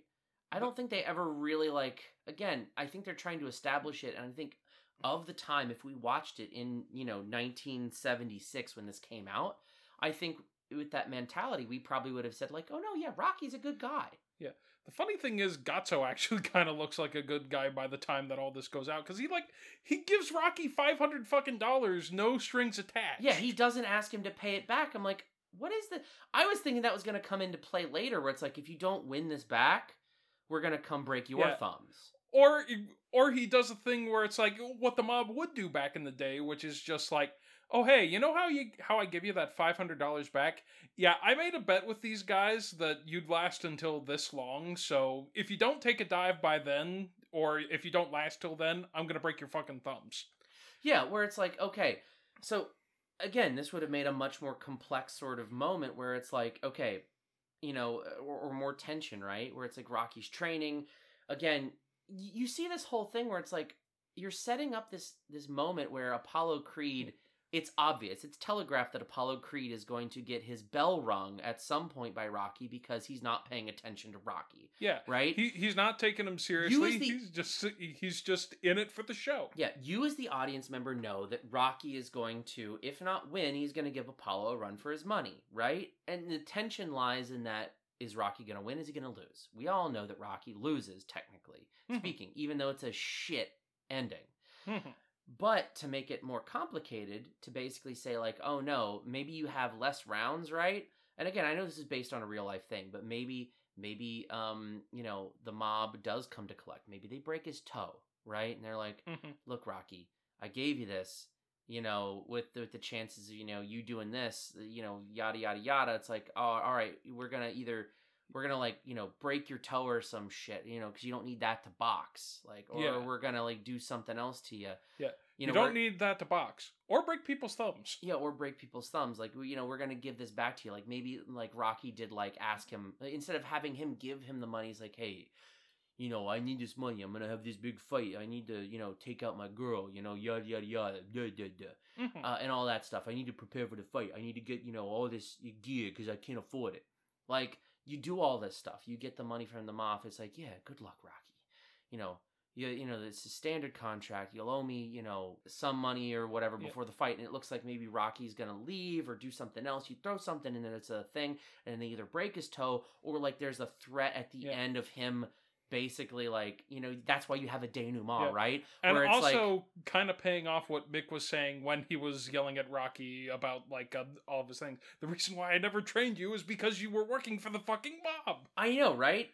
And, and the thing is, is that like you have if you put a denouement in the end where it's like Rocky does lose. Okay, well maybe he doesn't make the money back for the guy, and you have a tense scene where it's like you know they're gonna break Rocky's fucking hand. He's Mhm. never gonna box again.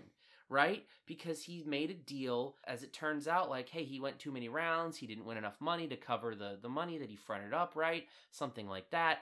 And then the guy comes out and is like, look, Rock, out of the goodness of my heart, like you've, you know, hey, it's the mir- it's a Christmas miracle. You've changed my mind. You've done a good thing for this town. You've given a lot of people hope. You know, it's like Yeah, you're a like, good symbol. If a and shit heel reflecting- boxer like you can go this many rounds with Apollo Creed and still not go down, you know what? I'll give it to you. This Yeah. uh, this is a good thing for everybody. and everyone knows that you work for me, Rock. It's great PR for me. Like you basically have this moment where you think Rocky's gonna get his hand smashed, you know, and never box again, and then like, oh hey, good job, and then like, you know what? You can, you know, if you want to keep working for me, I'll put you on full time. You'll get a real good gig. You'll be my driver. And then Rocky, like, oh man, this it's, it's, it's like a dream job. He's got a cushy job. He doesn't have to hit people no more. He's kind of a face of the organization. He is a good guy. Everyone knows Rocky, and he's working for this guy. He must be legit. And then he turns it down because he just wants to, you know, he's like, oh, I found out that I'm a better person than I thought I could be. I've learned to grow and everything. So now I'm gonna be with my girl Adrian, and I'm gonna take boxing real serious like now. Hmm. I'm sorry to turn you down, man. And it's like, oh, okay, Rock. Well, good luck with with that. And then you know that's a that's a more wholesome ending than just like we skip a bunch of tense boxing scenes and then we fucking end. yeah. Like just anything, right? You, you you add a little bit more in there. Like you just like you you, you make him grow as a person. Cause all Rocky does is like he he does aspire to be better. There's like this one moment where he starts to be better, and then it really never goes anywhere. Mhm. Like where he accepts Burgess Meredith, you know, back into his life, and it just it it's Yeah. It And just, there's no he- there's very little boxing.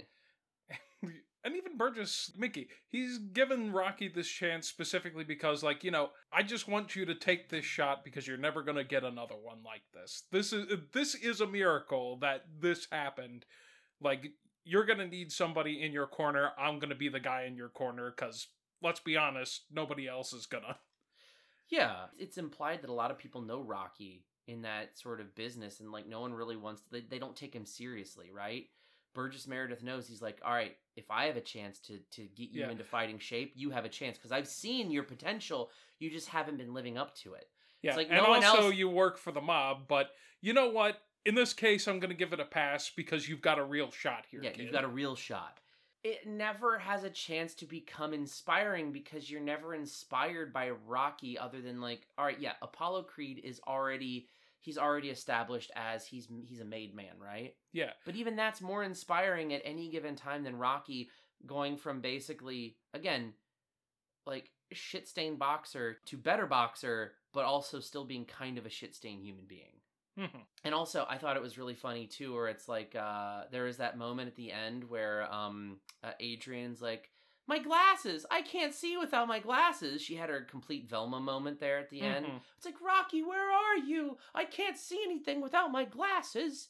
Because Rocky is like, that's another thing where it's like, that's a shitbag move where he's like, hey, yo, Adrian, you look way better without these glasses. You look very beautiful. But she can't fucking see. Yeah, and it's not like this is in like even like She can't put in contacts. yeah. Where are you getting contacts in the fucking seventies? No, you can't. So like she's literally out there Velma Dinkling her way through this crowd of people, like trying to get to Rocky. Rocky! You know, who's basically like Stockholm syndromed her into like being with her and like she's literally sacrificing her ability to see for this guy who date raped her. I feel so bad for Adrian, dude. Hmm. Well, It's like, okay, at least, again, at the very least, she got out of the situation with her brother, but at the same time, like, a frying pan fire, same difference. You're gonna get cooked either way, kid. You should have just stayed at the pet store and been a spinster for the rest of your life. Uh, and then maybe made enough money to move out onto your own. Like, leave your brother. Uh, best case scenario, Adrian's brother dies in a car accident later that year, be or or has a heart attack because he's a fat slob, and then he like, and then she like has the house to herself, and then she lives a, a quiet life selling pets because she gets pets. She Mhm. understands animals. She doesn't understand humans because she's fucking autistic. She's got the tism real hard. so you have said multiple times. I know. It's just it just made me like absolutely like upset. And again, like I said, I, different different time period. Again, a lot of people will be like, "Oh, you snowflake, you just can't handle this." Like, no, Rocky's a shit stain, and Adrian is. Adrian was like a nice person who worked at a pet store that he took advantage of, and it's unfortunate. Yeah. I mean, if you can ma- manage to make a mob boss look like a good person, you've probably done something wrong.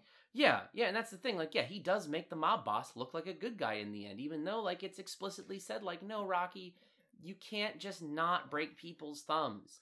Like- you have to break people's thumbs, Rocky. You're making me look bad. Yeah. I mean, what kind of guy would I be if I didn't deliver on the promise of breaking a guy's thumbs for not paying me? That's this reflects badly on me, Rock. I I know it's just I even like am struggling to like look at this movie in a positive light because so much like like essentially like really just like irks me about this film. Again i liked apollo i like the character of apollo creed. I like the sort of overall way the story was going like in just a general sense. It's a it's a decent like you know underdog story that like you can get behind. Like you're supposed it's supposed to be super simple and that you you but you just fucked it up. Good Uh, idea, bad execution. yeah, good idea, bad execution. And and I don't know how much was cut out for like, you know, studio meddling reasons cuz again, Stallone was the one who wrote this, like he it was self-biographical at a certain point. Um but they changed like bo- screenwriting and acting to boxing. Like I I don't know. It, it just it's hard for me to kind of really get behind this film in any meaningful sense, right? I think that they did a some where they were actually did boxing in this film Mhm. it was okay. Like it was decent, right? I think I remember again. I mentioned the first half. I haven't seen a ton of boxing movies, but like I remember Cinderella Man by with Russell Crowe in it. That was a decent boxing film. And I'm like, though that actually like had sort of like an ending where it was like, and I think if I recall now, I think I said the wrong thing. I think he's like actually like if he gets in the ring, he might die because he's taken one too many hits and he's like a former heavyweight champion, but he has to get in the ring again so he can support his family because it's depression times or some shit like that. It's inspiring. That one's like, no, like you tear up a bit because he's like, he's literally risking his life to provide for his family and while also like, you know, trying to get back into the thing he loves. It's great. It's sort of a, it's a redemption story. This one is like, no, you're just a you're just a dude who breaks people's thumbs and eats too many cheesesteaks. I don't know. Sounds about right. like I didn't I didn't have I hardly had any empathy for Rocky Balboa in this film. And maybe that changes in sequels. I don't know, uh, but at this point I'm just like, no, no, no. I'm I want the Russian man to kill him. If he dies, He dies. dies. Oh man, dude, that's just that's just silly. It, it kind of makes me want to watch like um almost watch Creed, which is the the ones where it's Apollo he's like training he becomes Mickey and then he's training Apollo Creed's son because like at the very least like, you know, Michael B Jordan is probably hopefully not going to date rape somebody. Fair enough. Don't know, couldn't tell you. I haven't seen the movie. I I don't know, dude. It it just there's not a lot for me to say positive about this because I was just fro- so frustrating to watch. I think the most positive thing was that in some moments of them doing like chick flick stuff, it was like it was fun to watch it to kind of say, "Oh, come on. It's a boxing movie." it was kind of one of those movies where it was just like I had more fun yelling at it than I did actually watching it. So I will say I will give it that. It was fun in a sense Mhm. to me. I, I don't know. Again, I just don't have the nostalgia for this era of film. I, I'm not a big sports movie guy. I, like this wasn't like you know like as courtroom dramas go, it wasn't amazing. It was not great. Yeah, th- some of those arguments were weak and th- would not hold no water in a court of law. No, I mean because there was really never any point where we kind of had that high like, oh, I know I'm gonna beat, I know I'm gonna beat the champ, and then you have like some sort of like personal pitfall, right? Yeah, like th- I mean, Rocky's even saying like, "Nah, he took it. Like, it's just gonna be a show. I'm gonna lose. This Yeah. is fucking stupid." Yeah, he was never confident that he was gonna win. He was just like, okay, I'm gonna give it my best, but I'm not gonna win. And it's like, and he surprised everyone, which was okay. That's that's the twist there, but it's not even really a twist when you don't execute it properly. Mhm. It's just just not. I don't know. What what else do you have to say about Rocky? Do you have any other points? Again, I'm I'm just rambling and ranting at this point. I, yeah, I've kind of noticed. Uh, well, I don't know. I didn't feel like this that pissed off by the movie. Honestly, like I actually had some fun watching it myself. Probably a difference of opinion in this case, but like I got the feeling that the movie was going for, and I could kind of dig it. That being said, you are right. Not all of it is uh, all that great. Yeah, I mean, uh, no, I, I don't blame you for actually having fun with it because again, there were certain moments where I like actually had fun with it, and I think a lot of it had to do with when the parts where he it was the actual rom com bits, and he wasn't doing you know the date raping and stuff, and he wasn't Stockholm syndroming like the lead up to that, right? Yeah. where it's like it took that turn where it's like no, this is kind of this is a bit sus. He's he's mm, ooh oof okay, this is bad. Uh, like the scene which is funny because again one of the most iconic scenes in the entire like movie was the skating rink scene according to a lot of people after uh, like i found out i think after the fact or maybe even before which i think it was before because i think we mentioned in the first half We but did. again it didn't bode well for this movie being a boxing film because that's a complete chick flick moment and it was actually kind of an it was a decent funny moment because here you clearly have this autistic girl who knows nothing about boxing and all he's talking about the entire time on this date is boxing. That was actually kind of comedic in and of itself. Where it's mm-hmm. like like he tried to relate to her like with the whole pet thing, but it didn't really work out, so he's just basically going back to what he knows. He knows pets, he knows boxing.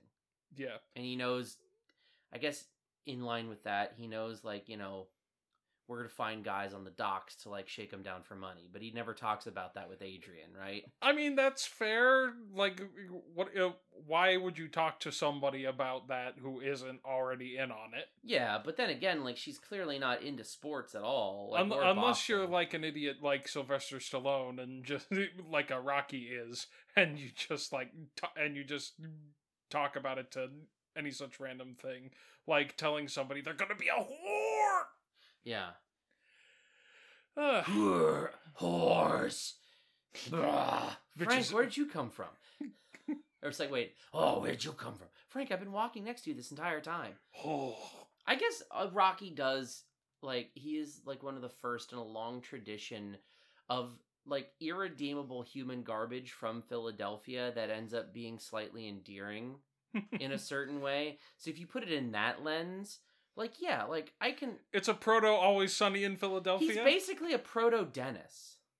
but instead of like, you know, instead of being Dennis or doing whatever Dennis does, uh, working at, at a bar, uh, he's literally a boxer. So yeah, it's kind of a proto Sunny in a way, if you look at it that way. Yeah, fair enough. But yeah, I kind of enjoyed this film. Also, like, I did look up the guy who did the soundtrack. Again, it's Dan's soundtrack corner. Here we go. Uh, the, It's time for soundtracks with Dan. Dan, what have you got for us? It's time for soundtracks with Dan. Pop open a cool Capri Sun and sit back and enjoy. oh, oh, great. That's wonderful. Anyway, so the soundtrack was composed by the guy by the name of uh, Bill Conti. And I'm guessing the Whoa, direct- whoa, whoa, whoa, you can't say that on air. Who? Conti?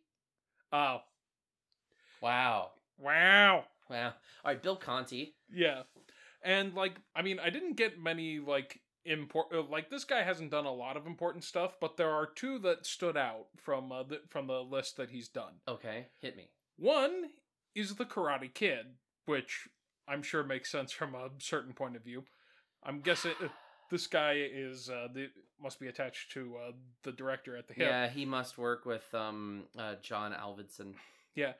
The other one, and how familiar are you with He Man? Because he did the music for the Masters of the Universe. Oh, he film. did the song "And I wake up in the morning and I step outside." no, and not that one. breath, then I get real high and I, at the top of my lungs, what's going on? That Right. one, he did that one, No, he did not do that one. He did the soundtrack for and the. he prays. Oh my God, do I pray? but no, he did not do that one. He wasn't in Four Non Blondes. The, no, Okay, unfortunately not. He did the soundtrack to the movie. I'm pretty sure that was from the TV show or something. I don't know. I don't watch He Man.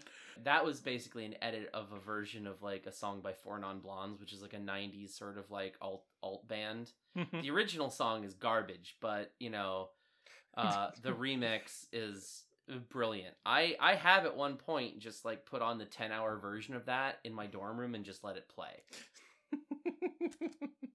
uh, to see how long it would take mostly someone in another room to like just try to like physically stop it. Uh, It was a couple hours. yeah, And a lot of people got mad. I, I can imagine.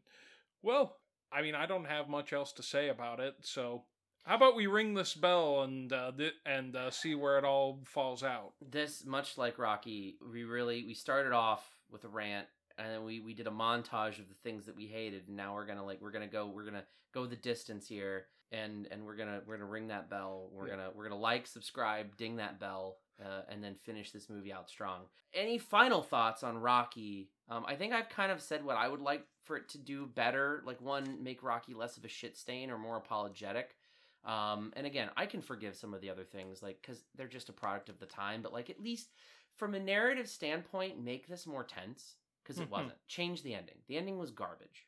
Yeah, the, I- I mean, at the very least, add a little bit more of that final fight back in. Yeah, because like, dude, you just you literally that's I think my biggest gripe with this movie.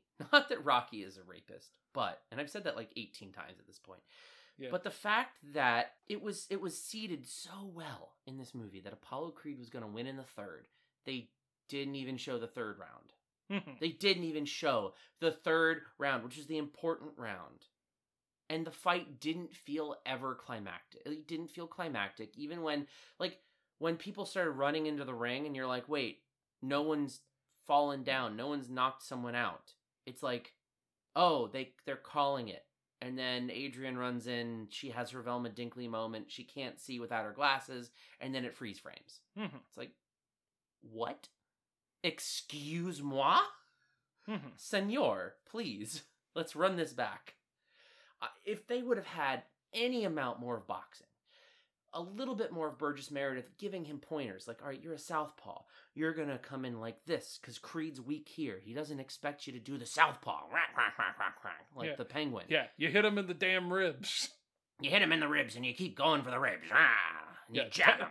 Tenderize him like he's a piece of meat. Yeah, and then and then yeah, you go you go and Rocky takes that literally because he's a dumb bastard and starts beating up pieces of meat, Yeah. like and breaking ribs on them, and then ruining thousands of dollars worth of beef ribs. Mhm. That's I'm actually you know what I'm more pissed now because he's ruined like literally thousands of dollars of beef ribs, which that's the best part.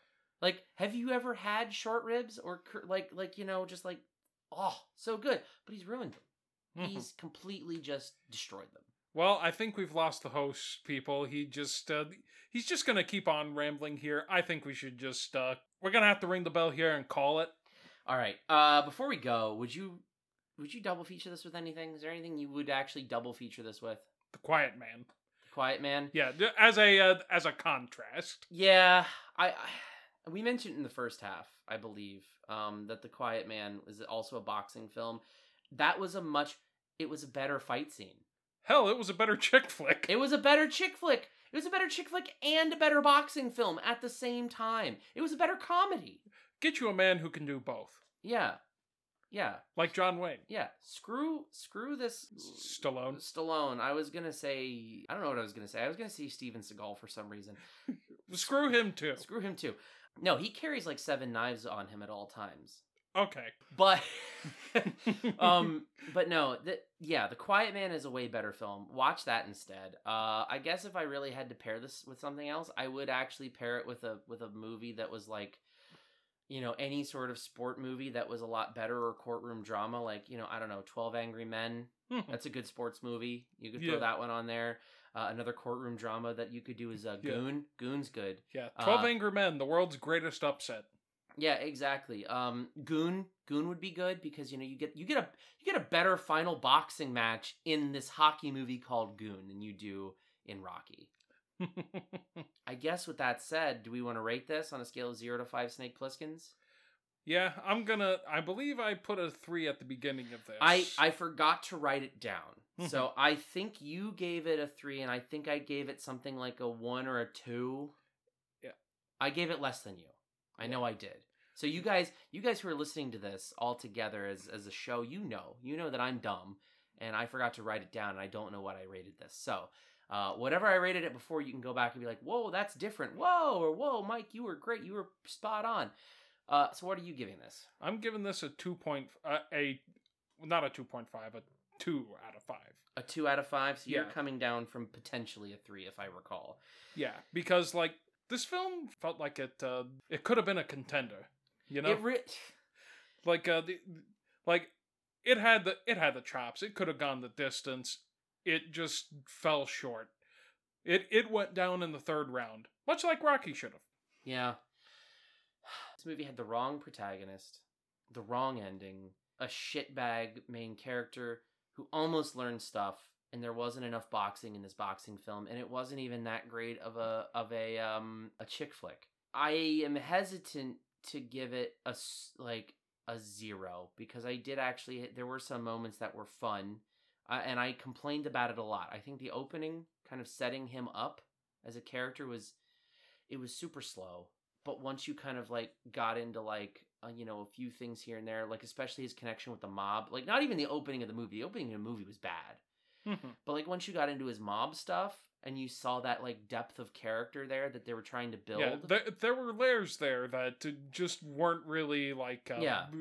there were layers that they were building apollo creed was never a good bad guy but he was a good guy that you rooted for at least in my mind and that Oh, and I loved his uh, introduction into his boisterous ass introduction into the like ring, where he just dresses up as George Washington, crosses the uh, metaphorical Delaware, gets into the ring, takes off his I thing. want you. I want you. I want you. It kind of mm. got obnoxious after like a little the first bit, few yeah, seconds. but like you get what he was going it for. felt like though. a like a WWE match, you know, where it's like the Undertaker Yeah. comes back for the fifth time. He's like, Like it comes out of the coffin. sake, you knew he was gonna come back. Like hmm. it's all scripted. It's all- me, Austin. It was me all along, Austin. you bought it. My family bought it. Uh, but yeah. Woo! Here we go. Uh anyway, um I I like like some of the training montage was fun. You had a moment where he almost learned a lesson and he started coming back. There were there was some depth to this movie that it started to have and it threw it all away. I want to give this a 0 desperately, but I think it had it had enough going for it a little bit that like I I at least enjoyed making fun of it in the moment even though it infuriates me now. I think it was at least worth it for me to say that it was a 0.5. I would never watch this movie again. I'm never going and I would dissuade people from watching it. Same. But I actually did not hate myself for watching this film. I didn't want to turn it off. I didn't feel the overwhelming urge to turn it off before the end of the movie because I did want to see the ending. But I got real close at a few points where I'm like, should I just turn this off and just say that I watched it? I didn't want to do that, but I it crossed my mind. That's why that's the only reason I'm giving it a 5. If I ever at some point was like I'm only finishing this for the show, I would have given it a 0. Mhm. Straight up 0. Don't watch this movie. Fuck that. Watch The Quiet Man. Watch any other boxing movie. Watch any again, watch Goon. It's got a better fight scene in it. Got Hey- more fist fights. Hey, bro. I'm gonna ask you one last question before we go. here. Okay. Do you think you would watch a potential remake if they decided to remake the Rocky series and decided to start from like one? Do you think you'd watch that movie? It really depends on who is directing it and who is in it. Fair enough. I think I would because I again, boxing movies aren't my thing. If you had the right cast and you had the right director attached to it, I think I would enjoy it. Um, if they did it right. Now, again, who that is, I don't know. If they were wanting to keep it in sort of that like you know kind of rom com boxing movie territory, I think Edgar Wright could do a good job doing like a an action rom com sort of like a really different. It makes a really different movie, right? Yeah. But he could do sort of like, you know, maybe it's remixed like, you know, it's an MMA fighter and he's like, you know, you know, he's trying to get this girl, you know, you, you remake it for modern times. It's a little bit different. You have, you know, I don't know, even like Tom Hardy or something in there as the lead because I think he's actually doing MMA right now or some BS. You get Tom Hardy in there. You get like, you know, uh, I don't You- know, like Thandie you merely Newton. adopted the ring. I was born in it. Oh, dude, no, no, no, no, no. You get it's it's the sequel. It's a it's set in the world of the rock of RocknRolla, but it's like you know Tom Hardy and Thandie Newton. Uh, no, sorry, actually, it would just be uh, Gerard Butler. It actually turns into a gay uh, love story because uh, Handsome Bob is is gay. I mean, Um, let's be I fair. would still watch that before I watched um, anything else. Like again, like a Guy Ritchie doing this, like an Edgar Wright, I think could do it. Even if you went for just a straight up um, action oriented film, if you got the right guy in, and, and I I- off the top of my head, I don't really know who's doing a lot of like good action films these days because I action's not really my wheelhouse, right? But you get somebody who can do it well, or somebody that I'm excited about you know? Um, i think Mhm. you can do it. You get a good cast. I would watch it. But i would be reserved. If it if it if it was just being remade from the ground up and it was like mm, you know i didn't really know anything about it i didn't really care about the cast i probably wouldn't watch it Yeah. so it's a very conditional yes Okay. but i would Fair enough. If if they did make a remake of Rocky, I I would definitely give it a chance. i would give it a chance This thing had a shot, and I feel like if they remade it and uh, pro- and at the very least uh, brought some modern sensibility of storytelling into it, it would probably be a lot better. Oh, dude, you know who you know who I would actually like. Um, you know it would be really good, and and this is kind of like a thing. You get Martin McDonagh, Mhm. right? Who did um in Bruges, Yeah. and um you get him to do it, and it's got an all Irish cast, right? You get some sort of Irishman who's like you know. You know, like oh, I'm trying to do you know an MMA. You know, you get like a, a sort of a Conor McGregor sort of thing, but Irish instead of being like a Scot Scotsman. Maybe he is Irish. I don't know if he is Irish. If he's Irish, whatever. I don't care you get somebody who's like kind of a stand-in for him like you get a like not a biopic of him but you get like someone like that you said it as an mma thing you get like you know the same guy who's the old guy in in bruges he plays the old boxing you get Yeah. sort of that quiet man mentality right but you make it sort of like a dark depressing black comedy and then sort of like you know like they they sort of get it like you know there's some sort of like dark twist at the end where it's like oh i'm doing this for you. It's like oh okay i've promised to you know your, your pa's promised your hand in marriage if i win this boxing thing and then it turns out he wins and then oh no she dies somehow like in a car accident the same night and it's a tragedy and then it's oh you didn't have a i've never had No, a no, no. She slipped. you know. she slips ice skating. yeah, she slips ice skating, and it's like, oh, sonny boy, I've never had a son, and I only had daughters, and you are going to be in me family, and you've never had a pa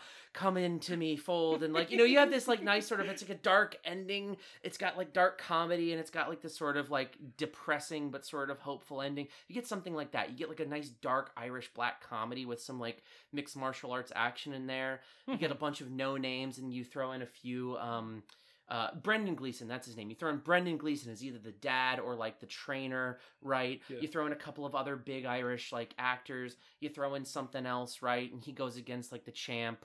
Like, you Mhm. know, he goes against like, you know, uh, whoever the MMA champ is right now, who knows, and whatever his weight class is, or someone who's the analog, right? And then you do that. That would be, a, I would love the heck out of that movie because I love Martin McDonagh. I like the way he does comedy. And at that point, it wouldn't necessarily have to be the focus of the fight. The fight would not have to be the focus, Mhm. right? And Yeah. he could still do action because, as he proved in In Bruges, he's got like this quick, like, bop, bop, bop, bop, bop, you know, action. Right. And he makes sort of like, you know, this existential, you know, dr- like ennui and depressive nature of his films. It's funny, but cool, and you want to see where it goes. So that's my answer. If it was being redone as an Irish indie film by Martin McDonagh, I would watch it. Hmm. Otherwise, fuck a remake.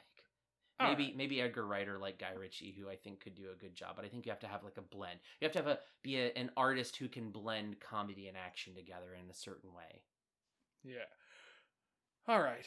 Well, with all Anyway. of the- with all of that said, I'm calling it right here. After the referees took a look over everything, it is unfortunate to say that Rocky Balboa has lost in the third round Yet again, yet again. as it should have been. Yeah, try again next time, champ, or don't. Save us all the trouble. Save us the save us the time. All right. With that said, we'll see you guys in the next one. Thanks for listening. See you later. Ding ding ding. And I wonder if it really was. I think it was always was show business. I think they were pretending to be factories, and it was still show business. I heard myself speaking these terrible corny lines, and there I was stuck with $350,000 worth of show that I had to get on somehow. Plus, at the time, oh, they were real jerks. Pl- pl- plus, plus, at the time, really pieces of work. Pl- pl- plus, plus, at the time. Did you see Armageddon? I assure you that I would rather have been shot. Plus, plus, at the time. Did you see Armageddon? I assure you that I would rather have been shot. I really did, because he was a monster. But they all were, or almost all of them, those guys. He came on as a monster, you know. He snarled at you, you know, like that. Pl- pl- plus, plus, at the time. He was a monster, you know,